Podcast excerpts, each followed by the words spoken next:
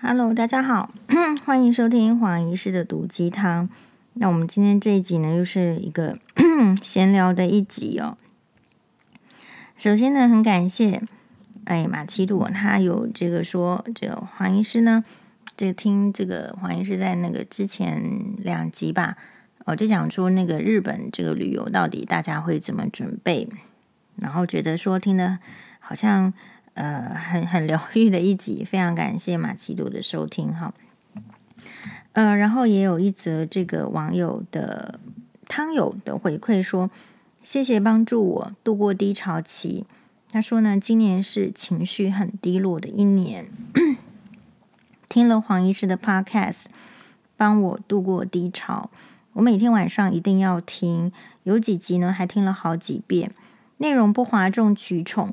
分享的人生哲理和社会观察很疗愈人心，而且好喜欢黄医师一本正经的幽默感，应该找不到第二种 这种风格的 podcast，有可能啊，因为人家的 podcast 都是精心制作。呃，诶，我那天经过那个录录影的这个地，应该是他是在华视摄影棚嘛，然后就很巧的就是在楼梯间，我就看到陈汉典跟他的。Partner 就是他的这个，诶，在在在一个彩排，就是在外面，好，然后所以其实，诶，陈汉典，我觉得他蛮好笑的，然后他很很有知名度嘛，所以我们一看到就会看。不过我我也没有就是特别驻足啦，因为我就赶快要去书画。其实很多的好的作品哦，还是要很精致啦，去去想或怎么样。可是其实人生不太能够像是说。你想要完成怎样的作品，然后你一定邀请得到。比如说你，你可能其实你想要演的是琼瑶小说里面的女主角，可是你可能遇不到男主角。比如说，你可能是这个《星汉灿烂》里面的陈少商，可是你不见得是可以遇得到。哎，我们的这个林林不疑将军嘛。所以，其实人生的好处是我们过着一个。不太有剧本的人生，不是这个剧本不是你写的，是老天爷写的。你只是在里面努力的演出，努力的呃付出。那所以有时候看剧就是一个好处，就是说我是看别人的作品一个好处，那个作品是精雕细琢的，是仔细思量的。好，所以一本书也是啊，就是他他要写成一本书，他从头到尾他要怎么写，他要传递给你什么概念。所以有时候你看到一个文章，好，从头从头到脚的这个文章，你也会想，我最近哦那个群组，大家知道吗？我的群组就是偏绿哦。然后呢，其实那个我们这个绿油油群组 里面，好，那个就是有人丢的，其实是吕秋远律师十一月十二号的脸书的文章啦。好，他的。脸书的文章说，其实我觉得他就是一个非常会铺陈起承转合，然后有意义、有一些诶目标性的文章，大部分都是这样。好，不是像我们都这个没有意义啦。然后，所以他写说，吕吕秋远律师写说，从选举正式开打以来，不是很想要写与投票意向、拉票有关的议题。毕竟整个气氛呢，感觉起来很沉闷。沉闷在于是有些话题怎么说也没有用，还有在媒体的选择性报道之下，民进党不好会放大数百倍，国民党、民众党有问题会缩小几百遍，好几百倍。虽然每次选举都是这样，但是政治也不该是如此而已。好，所以这边我就打一个问号。现在执政党不是民进党吗？媒体呢？民进民进党没有掌握媒体吗？这 这。那所以这个这也是一个很好的问题啊。然后呢，他说每个人发文都有立场，没有中立这种事情。我不是民进党员，也没有想要从政。如果你问我为什么支持民进党，只是因为民进党的执政表现就是比国民党与民众党要好上太多。我们是很多人说一张票一事情，但对我来说刚好是一张票一疫情。我支持陈时中。只是想要还他这个人情，同时告诉他，一个温厚的政治家是可以得到回报的。我们曾经失去过姚文智，请不要再失去陈时中。请问这两个人可以相提并论吗？好，毕竟姚文智还能去拍片，但是我不想让陈时中失业。陈时中不会失业啊，他愿意的话，他可以再职业嘛，做牙医呀。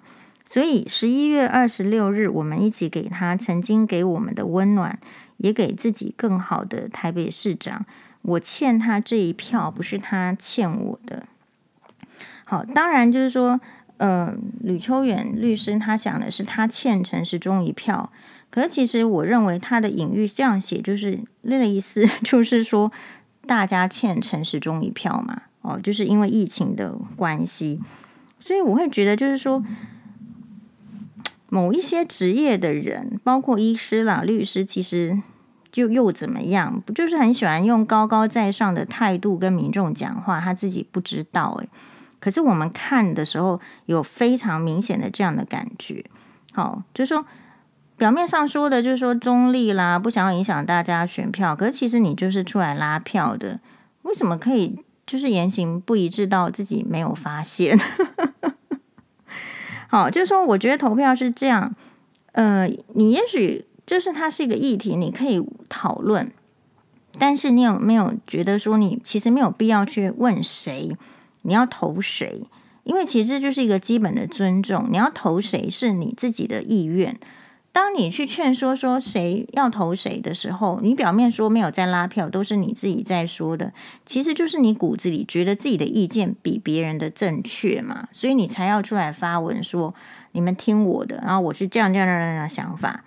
好，我就觉得说吕秋远律师都几岁了，还把一般民众当国小学生教训的这样的感觉，不是很有礼貌。说真的。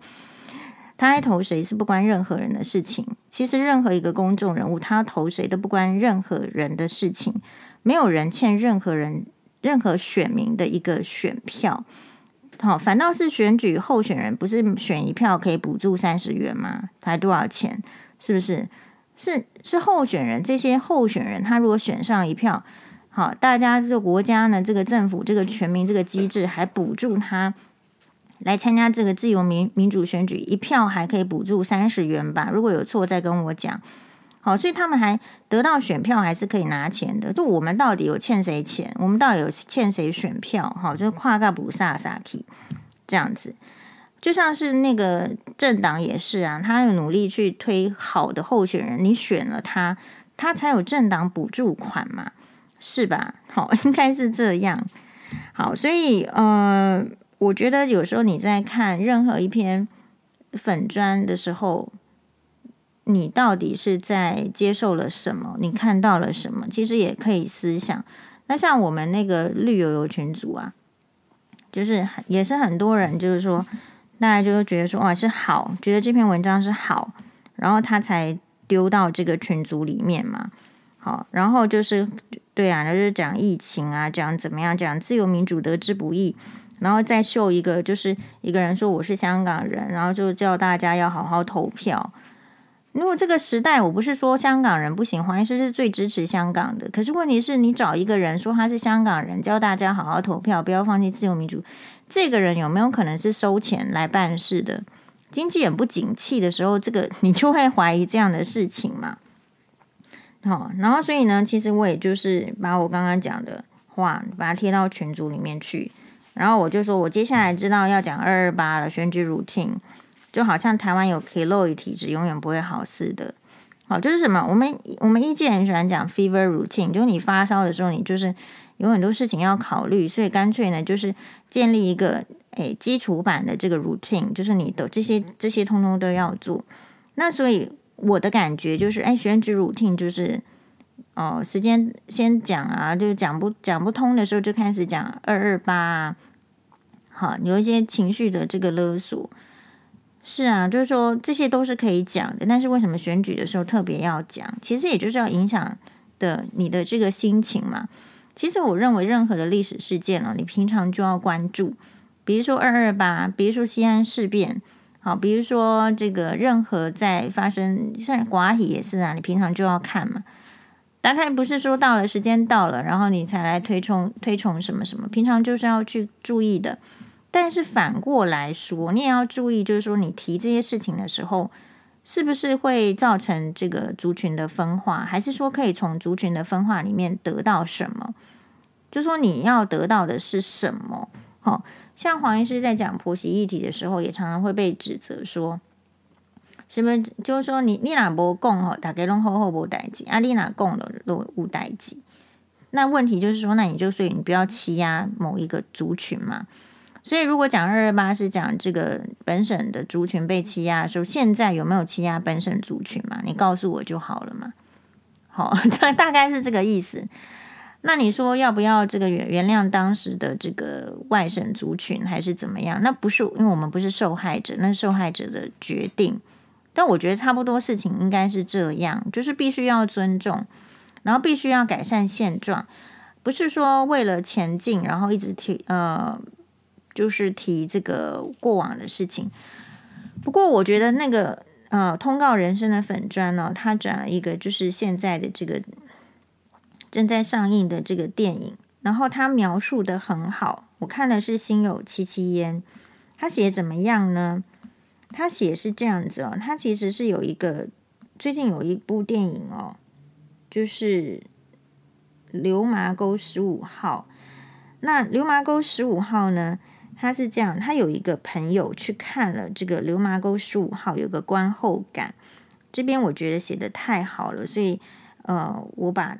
这个文章呢，念给大家。他说，同样的问题，我也曾问过自己啊。我觉得他的文字是我看过最完美的解答，所以跟大家分享。这是通告人生的话。他的朋友说，以前我也有个疑虑，为什么过去的伤痛要一再的提出来？如今我明白，被如实的看见是何其重要的抚慰，被理解，被接纳。被尊重，被深深的用心看见，那份委屈、纠结、愤恨、无处可逃的怨，就能够被天地环抱，被自己内在升起的慈悲所爱。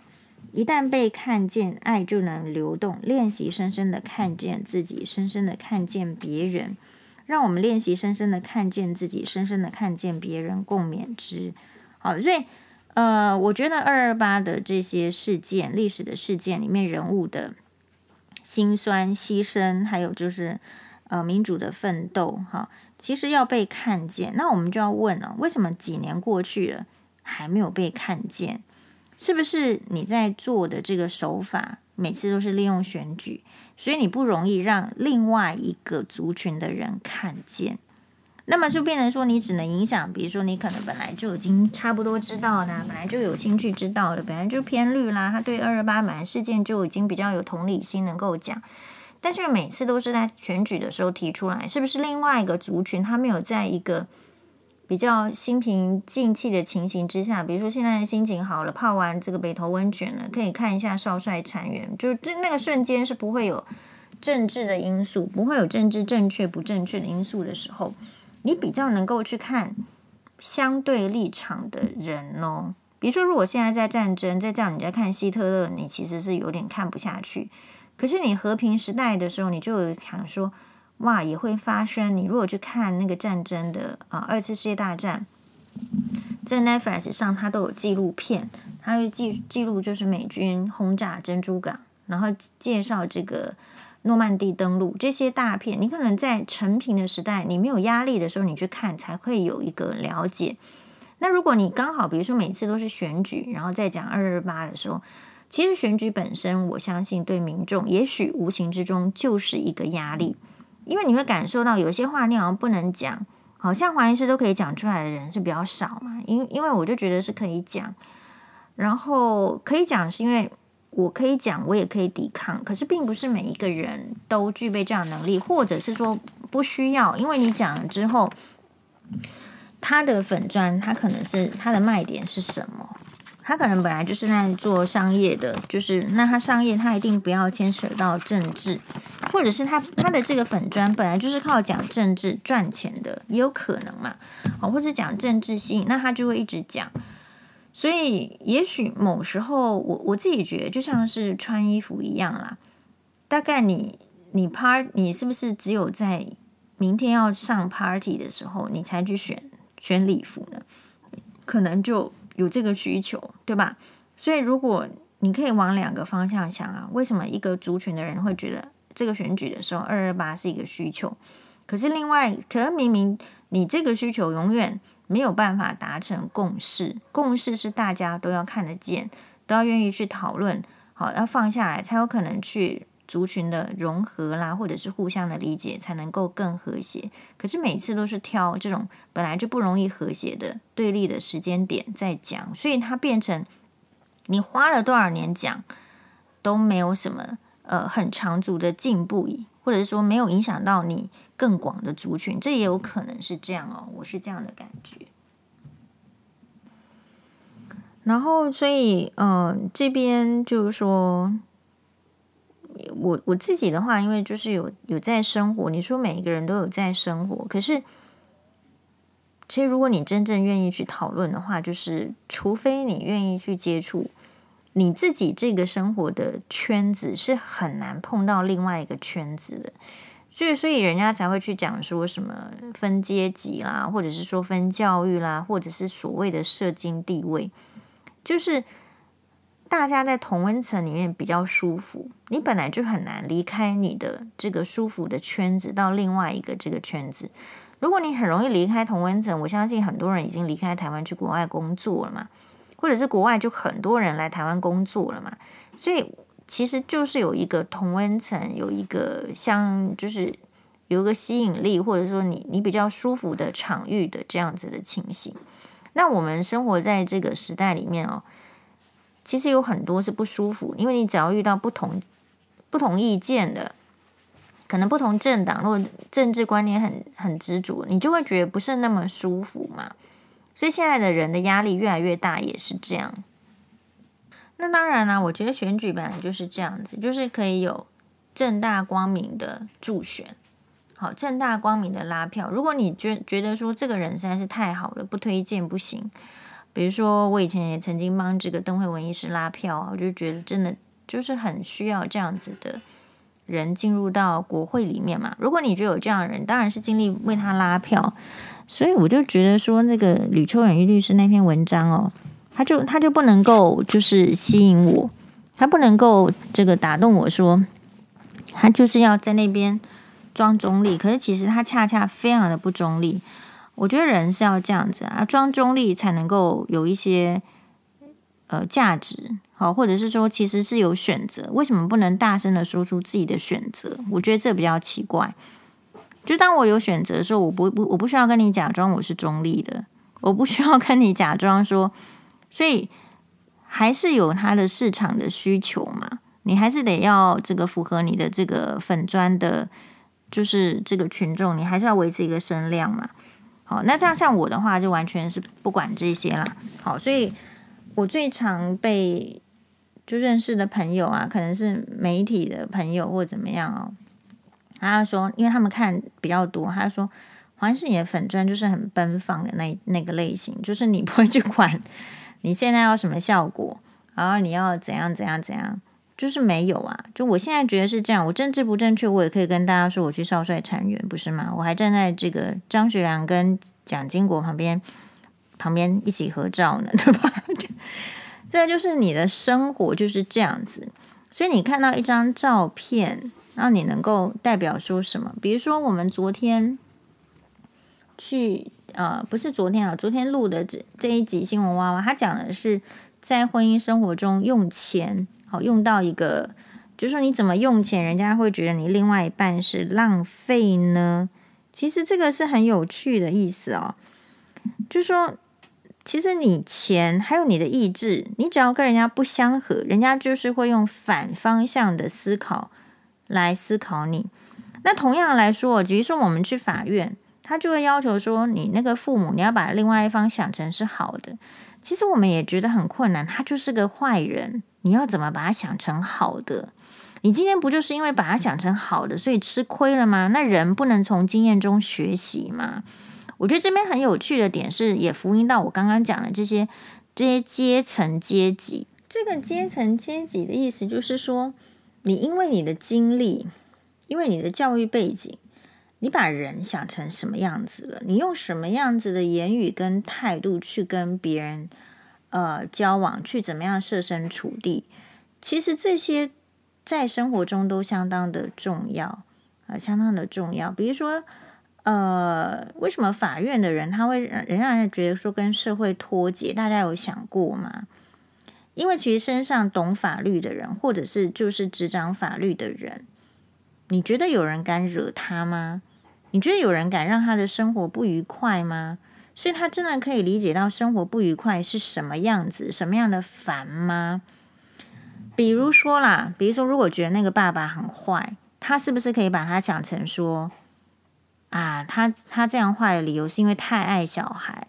你觉得讲这句话你会接可以接受吗？可是可能法院的人自己可以接受，可是我会知道说为什么他可以接受，是因为他从来没有那么坏的爸爸过。比如说这个妈妈，你你你你抽抽离来看，其实她就是对小孩子坏。你为什么可以把它解释成就是对小孩子好？这就跟我们在讲以前那个婆媳问题一样的观点。这个媳妇为什么是可以眼睁睁的看她的婆婆拿什么药酒去给她涂那个孙子的异位性皮肤炎，让异位性皮肤炎更差，或者是拿黄医师在节目上有讲过，拿食盐水叫他小孩子去洗那个结膜炎。其实如果说这些是爱。其实就不是爱，可是我们就硬要把它解释成这是爱，而让小孩子承受痛苦嘛。因为事实上，你没有办法去检讨的是大人没有能力，大人不愿意去接受新知，不愿意接受医学的新知，或是不愿意接受呃更正确的、更符合时代潮流的做法，不是这样子吗？好，所以呃，如果说你曾经感受到人家的不能够理解你，或是怎么样。就我会相我会相信那个是经历的问题，比如说像我的话，我们可能遇到的坏人比较少，所以你会相信人性本善。可是如果你你遇到的坏人一旦多了起来，或是你结了婚之后，像我我是这样，我就会突然理解到哦，原来荀孟子说人性本善，荀子说人性本恶。你到时候在讲这，你学校在教你这两句话的时候，有任何的教导的方式吗？我相信是没有。你根本不晓得孟子的经历是什么，你根本不晓得荀子的经历是什么。当然，你可以说是因为孟子说本善，所以荀子要跟他唱反调，就是说本恶。可是我们看了这么多的社会新闻，看了这么多的这这这么多集的新闻娃娃，你不觉得？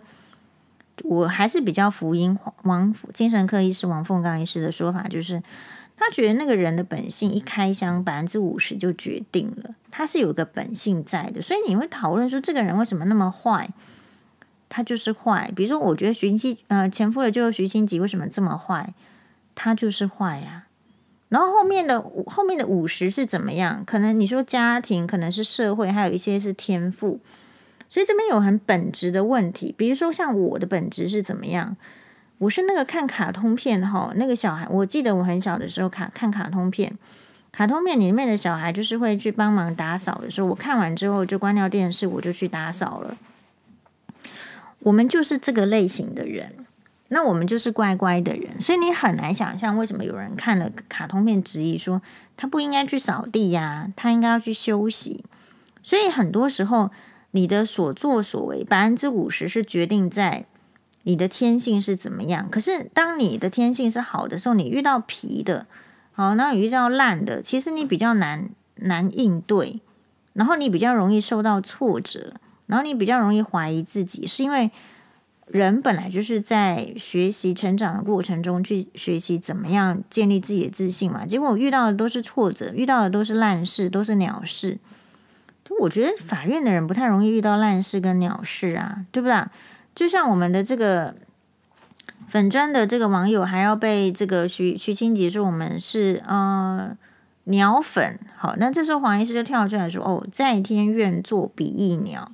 其实鸟也没有不好诶，鸟是很自由自在的，鸟是鸟的这个羽翼丰满的时候，它飞得很高很远。”然后它是充满色泽的，然后它可以清亮的叫声，它可以叫到你睡不着。诶，好，所以呃，人是你什么样的阶层，你什么样的经验背景，你就有可能把它想成别人是这样。你反过来这样想的时候，你就懂了。就是你今天为什么受到这样子的待遇，你今天为什么会那样？不全然只是哦，《三生三世十里桃花》里面的历劫。其实有时候就是人家他所学到的，他的范围就是这样，所以他就以以身处地来想你的状况。对，所以你有没有需要去训练自己的文笔？需要的。你有没有需要去训练自己的口说能力？需要的。其实你只要常常练习讲哦，我有鼓励大家嘛。其实你可以的话，你一定得去录个 podcast，因为 podcast 录 podcast 好容易。只要一支麦克风、一支电脑，然后网络就可以上传了。或说你没有上传，那么你有上传的好处就是你你可以听嘛。好像我自己的话就是，诶，录 Podcast，虽然大家都觉得没什么重点，那有时候听起来也觉得就可以听啊。所以标准在哪里？不需要，你不是一个。一定是走什么历史的，走走什么的，什么什么文物的，什么财经的，政治的，没有没有没有一定需要，你就是一个很生活，你生活中遇到什么事情，然后都是可以讨论的。比如说断舍离好了，其实我觉得在现代做断舍离会稍微再难一点点，因为你预期就是通膨，你有很多东西你现在丢掉了，你到时候再买，你就是会有问题。好，所以我自己的主张就是说。还是可以买，但是强调的是，你不一定是买你没有的哦，因为你没有的不见得是你需要的。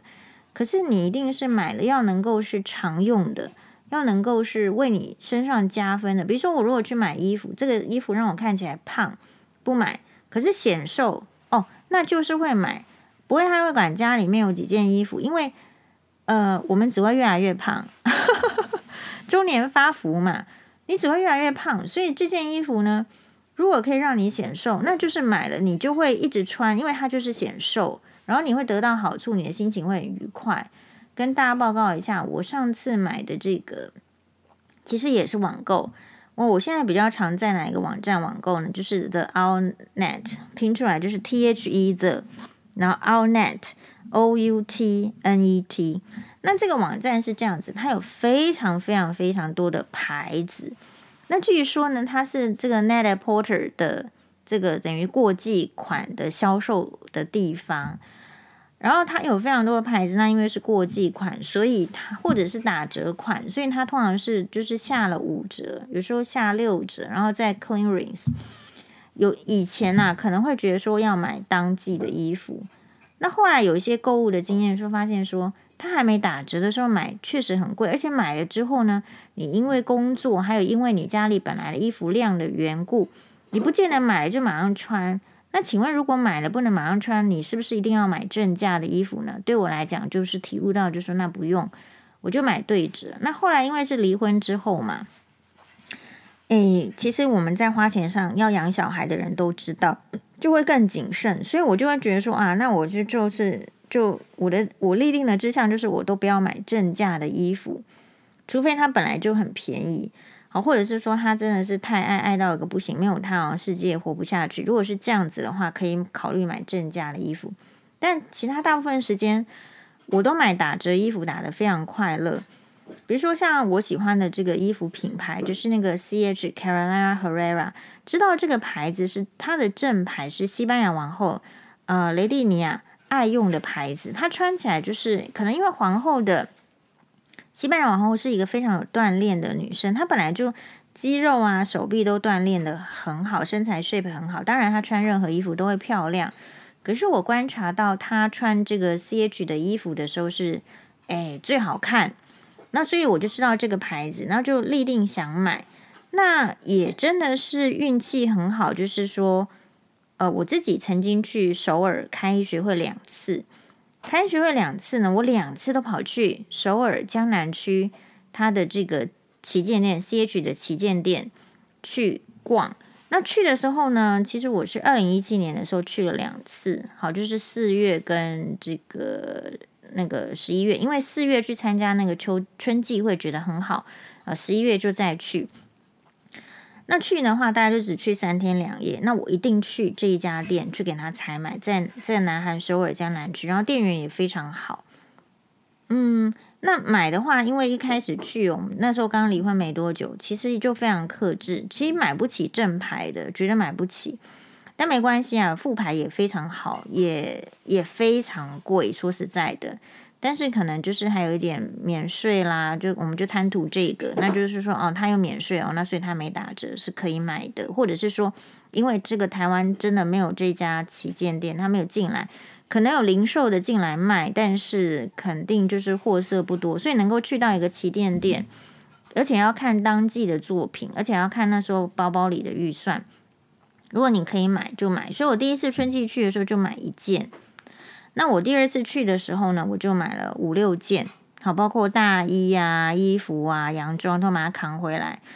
然后只是说在南韩吼买这些东西要退税不容易，因为他还要给你检查，就是很麻烦啦。就是你还就是我就发生在南韩的这个首尔机场。好，就一个人，还要在行行李在那边处理，还好黄医生没有很红，在那边整理那个行李，弄那一大堆衣服，可真的也是买比较多。好，然后整理就是有点狼狈。然后他们的退税是当下在退，那退退韩币，你看退退退给我，现在也没有再去韩国用，所以在日本旅游是真的是非常的方便愉快。他就是现场会退，你在百货公司买或怎么，他现场就退给你，这是非常好的，你不需要到机场再去退日币。好，然后日，然后日本的话，就是在银座也有 CH 旗舰店，然后在英国，它就是在呃这个英国伦敦，我们也可以托朋友买，当然新加坡也有啊，上海也有，哦，所以有这好几个地方，其实因为黄律师都去过，所以就他连首尔就是去，我比如四月去，然后后来五月又再去，然后那个店员说奇怪，为什么这个人来两次 这样？好，那黄黄律师就更厉害，因为他的嗜好就是买衣服。所以这些店他都去过，包包括新加坡的，包括银座的，包括这个上海的 CH 店，他都去买过。所以，呃，哎，为什么为什么讲到 CH？我的意思是说，如果你看到好的，你可能当下就是可以买。我们在讲断舍离嘛，嘿，那银座的 CH 是，如果你有知道自己的 size，其实也可以托银座小姐买。好，他我就托他买过，为什么呢？因为那一件红洋装就是我的这个 FB 的诶大头大头就是那一件洋装，我的 FB 的这个封底呢是在东京的六义园穿这个日本的和服，就是正秀和服拍摄的。那这个照片呢也是去就是去模仿，好，我就看这个诶丹麦的王储妃玛丽，好去这个。日本，不过他应该是去金泽吧，然后就拍了一个在桥上的照片，我觉得很好。然后经过多方的比对之后，我觉得东京，因为我去的是东京，我想就是六亿元这个地方可以拍出这个效果。所以我不是只有找餐厅啊，我还会找这个拍照的景点。那我的大头照呢，穿的那件红色的无袖的，就是有点像镂空的洋装，但当然不是空的，它底底下还有一层，其实就是 CH 的。呃，就是这个洋装，好，CH 就是 Carolina Herrera 的这个缩写，它的副牌就叫 CH 的洋装。那当时候呢，呃，我是看可能看官网觉得好看，还有应该是看了日杂二十五 ANS 里面人家穿好看，诶，这件这件就是觉得说啊，就是可能应该是看 model 穿好看，所以就想要托这个英国的这个贵妇朋友代购。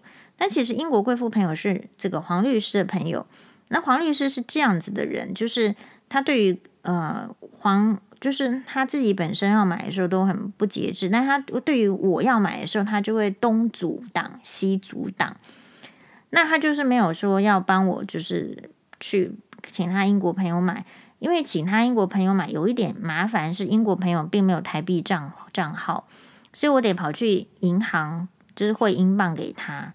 那但或者是说要这个网络什么汇款，可是大家知道我是一个很怕网络诈骗的人，所以我就会因为这些事情就会不想要，就是或者是说啊就算了。可是这件衣服让我非常非常想买，所以即便我知道日本的定价可能就是当时汇率的考，你会比较汇率啊，然后经过换算，可能日本可能还稍贵一点点，但是我就托了银座小姐，就是买了这一件。好，到银座想去银座的旗舰店买了这一件这个洋装，呃红色的洋装。然后那好处是什么？是正价买的，但是好处就是就马上可以穿。而且这一件买的是我印象就很深刻，它就是令和元年，然后我就穿着这一件呢上新闻哇去讲，呃，这个令和元年要换这个日本天皇啦，我就可以就我我就记得就是他就是这一集就是我就穿这个新衣服去，然后我自己也很满意，然 后很喜欢这件衣服。那如果以我喜欢的程度，还有后来我穿它的好几次，因为你很喜欢，你就会多穿。其实正价买也是就不错，但我们这边要就说，那黄律师是怎么样？因为他衣服太多了，确实后来在打折的时候，英国打折折扣的时候还有，他也买了一件一模一样的，但是我从头到尾到现在都还没有看过他穿过。所以什么叫做断舍离？什么就是花钱？什么是呃，人家会觉得你拜金？其实每一个人的观点跟立场是不一样的。还有最重要的是，他看不到你的使用方式。所以，如果你对自己的使用方式是就是很斩钉截铁，知道我就是这样使用，或者说我真的很爱，如果在预算是可接受的情形之下，也没有什么是这个的哈。像我们去日本穿这个和服也都非常贵，因为怎么样呢？其实有便宜的，就是啊三千日币的也有，一万日币就是包装法的也有，但是呢。大家看到我在粉专的那一套正秀和服，什么是正秀和服？它就是比那个访问着还要来的便宜了，呃，不，还要来的贵，因为它比较华丽。它是日本的女性在比较重要的场合，比如说可能二十岁啊，啊，可能结婚的时候，或者是重要的这个喜庆的节日的时候，才会穿的比较正式的豪华的正装。那所以去租的时候，它就是比那个访问着贵。所以我其实已经穿了很多年的访问着，就是比较简单的款式，或者是比较呃缎面的款式了。那我真的也想要穿穿看这个豪华的版这个款式。所以大家看那件漂亮是漂亮，它其实相当的，它租金就相当的贵。它租的话，我印象中好像要。嗯，我可能我可能要看一下 data，就印象中是蛮贵的，可能要就是要上万日币，可能是五万五万日币左右啊。我大概租到，你看租一件穿一天几个小时，当然你可以说个什么隔天寄回，但是旅客是不一样。但是呢，就你我花这个钱，我还不是买回家啊，对不对？这这样已经可以买 CF 衣服回家了，但我们就穿一次。那像黄律师，他就绝对不会做这个事情，所以他绝对不会有。啊，日本和服什么豪华的照片，但是我就是会去做这个事情，因为我很喜欢嘛，所以我们钱花在的地方就不一样。那比如说，可能呃，我就是一个非常喜欢戴耳环的人，所以我也因为为什么？因为戴起来有加分啊。那戴项链呢？其实我也没有穿什么低胸的，不太需要什么几条项链的，所以就不会需要那么多。所以每个人的状况。你说购物的习惯、断舍离的情况，其实我觉得没有什么好学习的，而是你知不知道你自己的这个方式是什么？那因为昨天的主题啊，哇哇哇，在这一集大家看过了吗？它的主题是另一半是购物狂啊，凭什么爽到你艰苦到我？其实这个是一个很现实的社会议题，就是你在婚姻前跟在婚姻后。你的购物的模式变成怎么样？那我昨天有提出来，就是说，其实我们订婚的时候是自己花钱买这个礼服啊，自己把它装到这个女欧女欧瓦的这个登机箱里面，不会压坏呀。自己把它提去加拿大啊，然后自己把它拿出来穿啊，自己化妆啊，然后自己弄头发。其实那个订婚宴也没有请什么摄影师嘛，因为他在一个很偏僻的地方。然后装法，你不是说要请没有？我想加拿大有很多人很多啦，饭店这么多，你不见你不可能完全请不到。但重点是你请，可能就要花很多钱。所以，我们有没有去福音去配合现实的状况？有吗？可是我们福音之后，人家有看到吗？其实没有嘛。我们后来被讲怎么样呢？还不是就是一个什么前夫舅舅跳出来说什么贪婪啊，说什么在我们身上花多少钱什么什么。所以其实呃，里面有一个网友啊，就是在那一篇这个节目的下面有一个网友他的留言，我觉得其实挺好的。但他什么留言呢？我看了，他叫做 May M E I Z May Z。他说我很节俭，几乎餐餐自己煮，没有任何奢侈品。但我完全支持女性同胞往死里去给他买，买你想要的包，买到家里没有积蓄，对自己好最重要。他这是不是反讽啊？他会选你，他就应该承受这个后果。买包这个习惯不是婚后才养成。你看看我，变煮饭黄脸婆，没了青春什么都不剩。别学我，要爱自己。他付不起是他没本事。两人就像穿鞋，对脚才会幸福。谁没谁对谁错。男人如果没本事，不要想娶林志玲分身。真的，我觉得他这句最后一段话，我就想要给他就是画马画那个重点笔。男人如果没本事，就不要想娶林志玲分身。可是男生的问题就是觉得他很本事，很有本事。如果你跟他讲没本事，他就起笑，大概是这样。所以女性在生活中，当然不是说。呃，一直去买包，这个我也不赞成。把自己的生活弄成没存款，这个我也不赞成。因为，呃，人生是自己的嘛。可是我们这个人生已经进入不是农业社会啦，你又不是说每天在外面种寒鸡就就 OK 了。你现在这个社会非常的多元，你需要文化，你需要医疗，你需要什么什么，其实都需要钱嘛。所以不需要把钱投注在单一的品项上，会比较安全。这也是一种这个自我的这个保障，好，然后但是钱可不可以拿去买包包呢？我觉得也是可以，但是就是你需要几个包包，你知道吗？然后你如果买了好好的东西，然后你不用，这样子是是不是浪费呢？还是说你买的东西供在那里就 OK 了呢？其实每个人。都有他金钱花费的方式，我觉得没有什么是最好，也没有什么是最不好的。重点是你过得下去还是过不下去，你快乐还是不快乐嘛？好，你像张学良可以被这个关在那边幽禁五十年，为什么过得下去？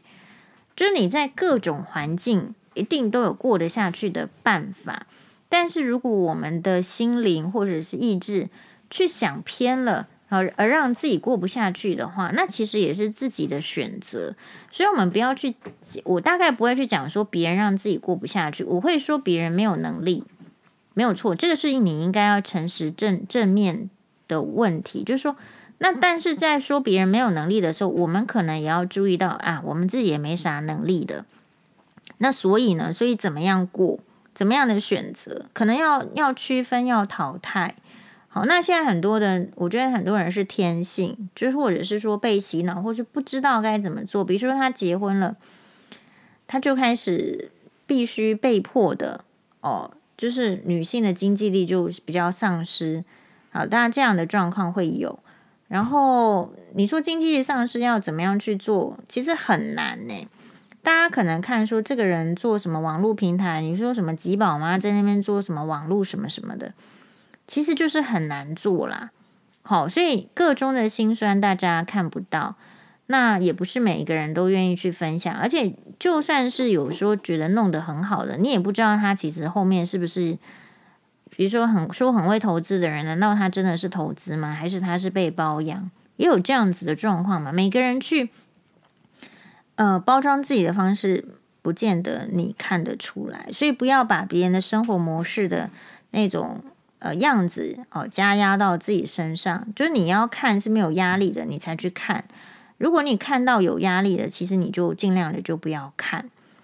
嗯、我们有学姐哈、哦，她每次都是在她的这个 FB 上，就是 po 很多的她买的衣服啊。她她学姐的重点就是她就是在晒青春、晒衣服、晒包包、晒老公。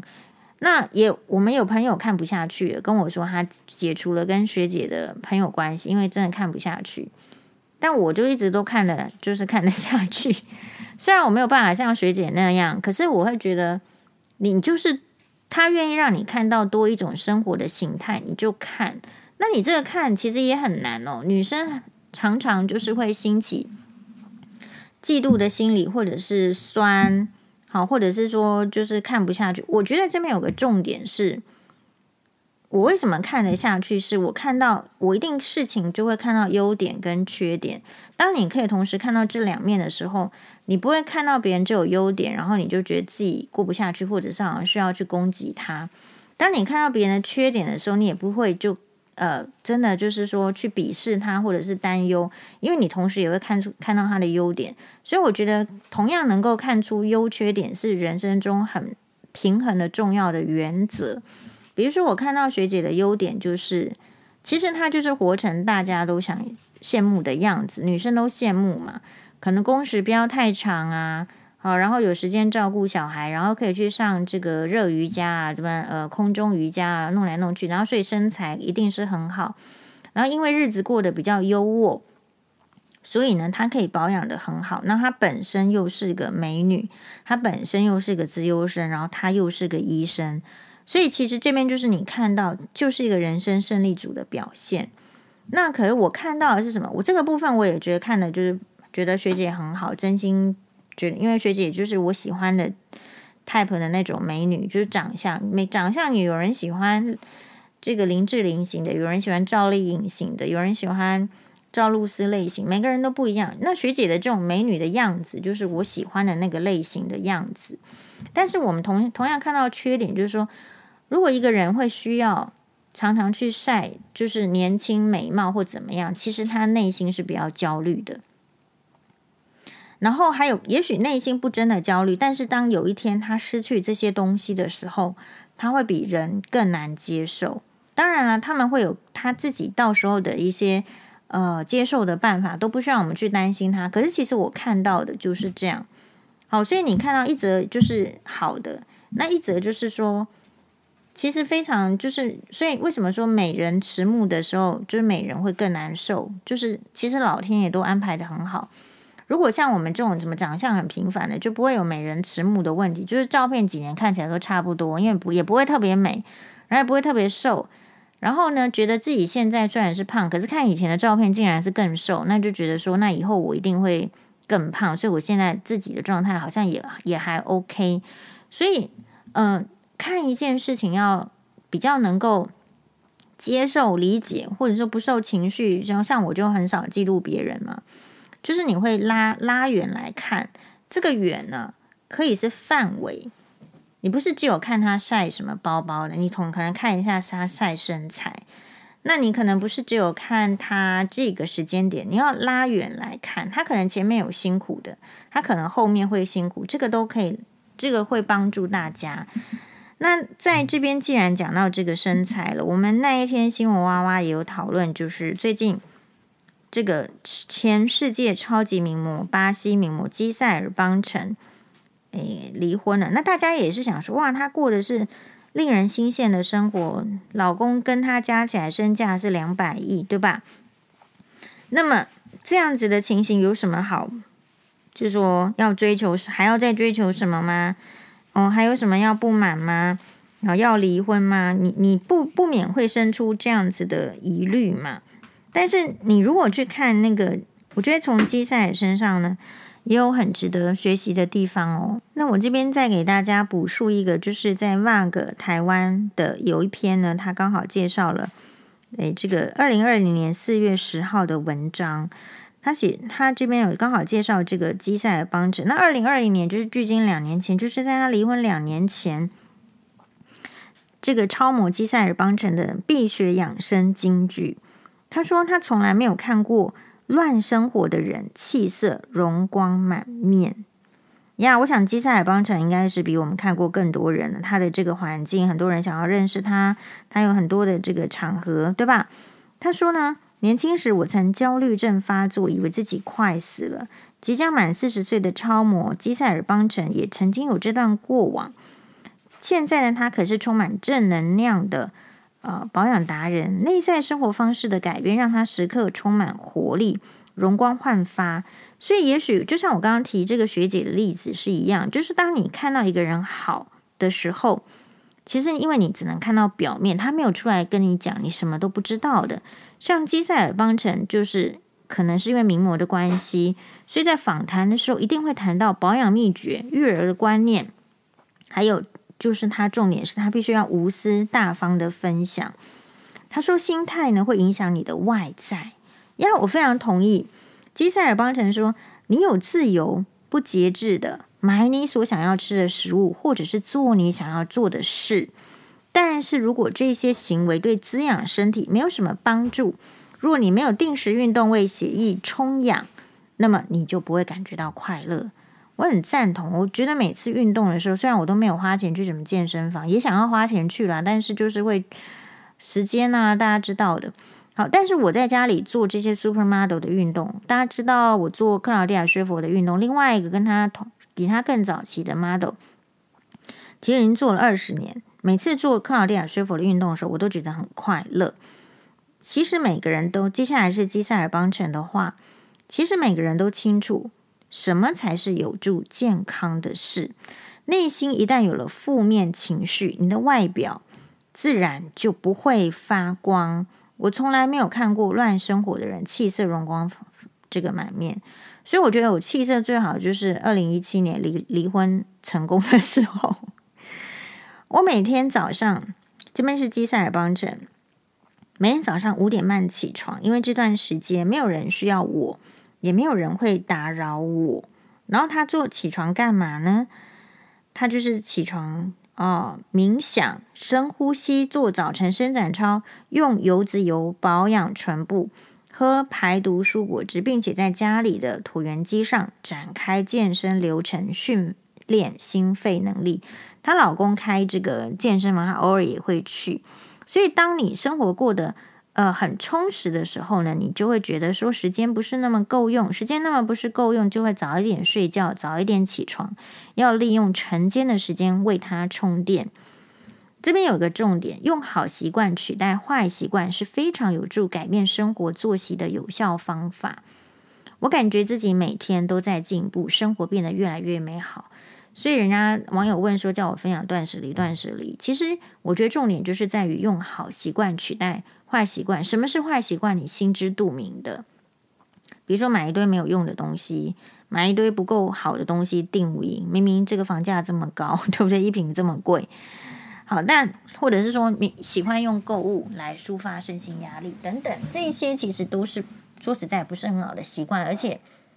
有点有有爱这个地球的环境嘛？你买这么多东西，你不要说是不是丢？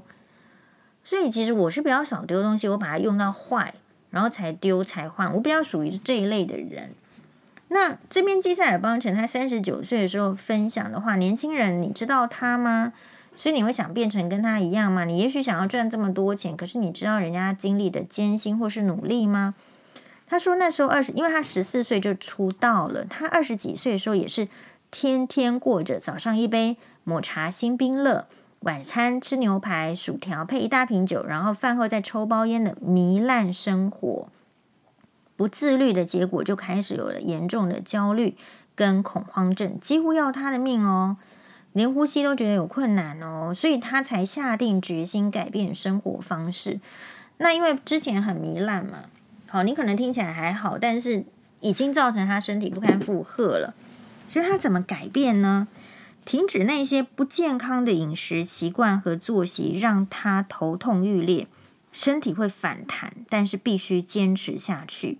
他用晨跑二十分钟取代以往早上要喝咖啡还有抹茶星冰乐，然后再抽上四根烟的坏习惯。跑步让他觉得他的肺正在健康运作。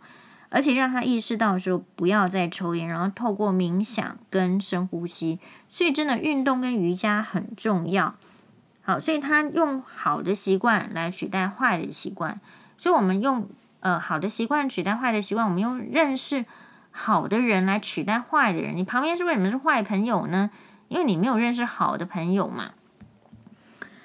然后他每年呢，就是会当然跨年，又就是说一个去一个关于过去的地方，一个是呃，就是他会列出两份清单，这个概念哈。我们也快要跨跨年了，十二月快到了，他会列出两份清单，一个是关于过去一年来的成就，一个是关于呃自己仍然需要改进的地方。好，所以我们也许今年都来跟这个吉赛尔邦辰他的 style 学一下。哪一个是好的习惯？我当他因为时间就固定嘛，当你把一个好的习惯拉进来的时候，你坏的习惯就会被挤掉，肯定是这样子。然后这一年来，你做你有什么成就列下来，就反正没人看，尽量的写。但是需要改进的，也反正没人看，尽量的写。那我们今年就好像会觉得有希望，有机会。好，我们再跟大家这个随便聊聊，谢谢大家，马丹呢，感谢汤友的收听。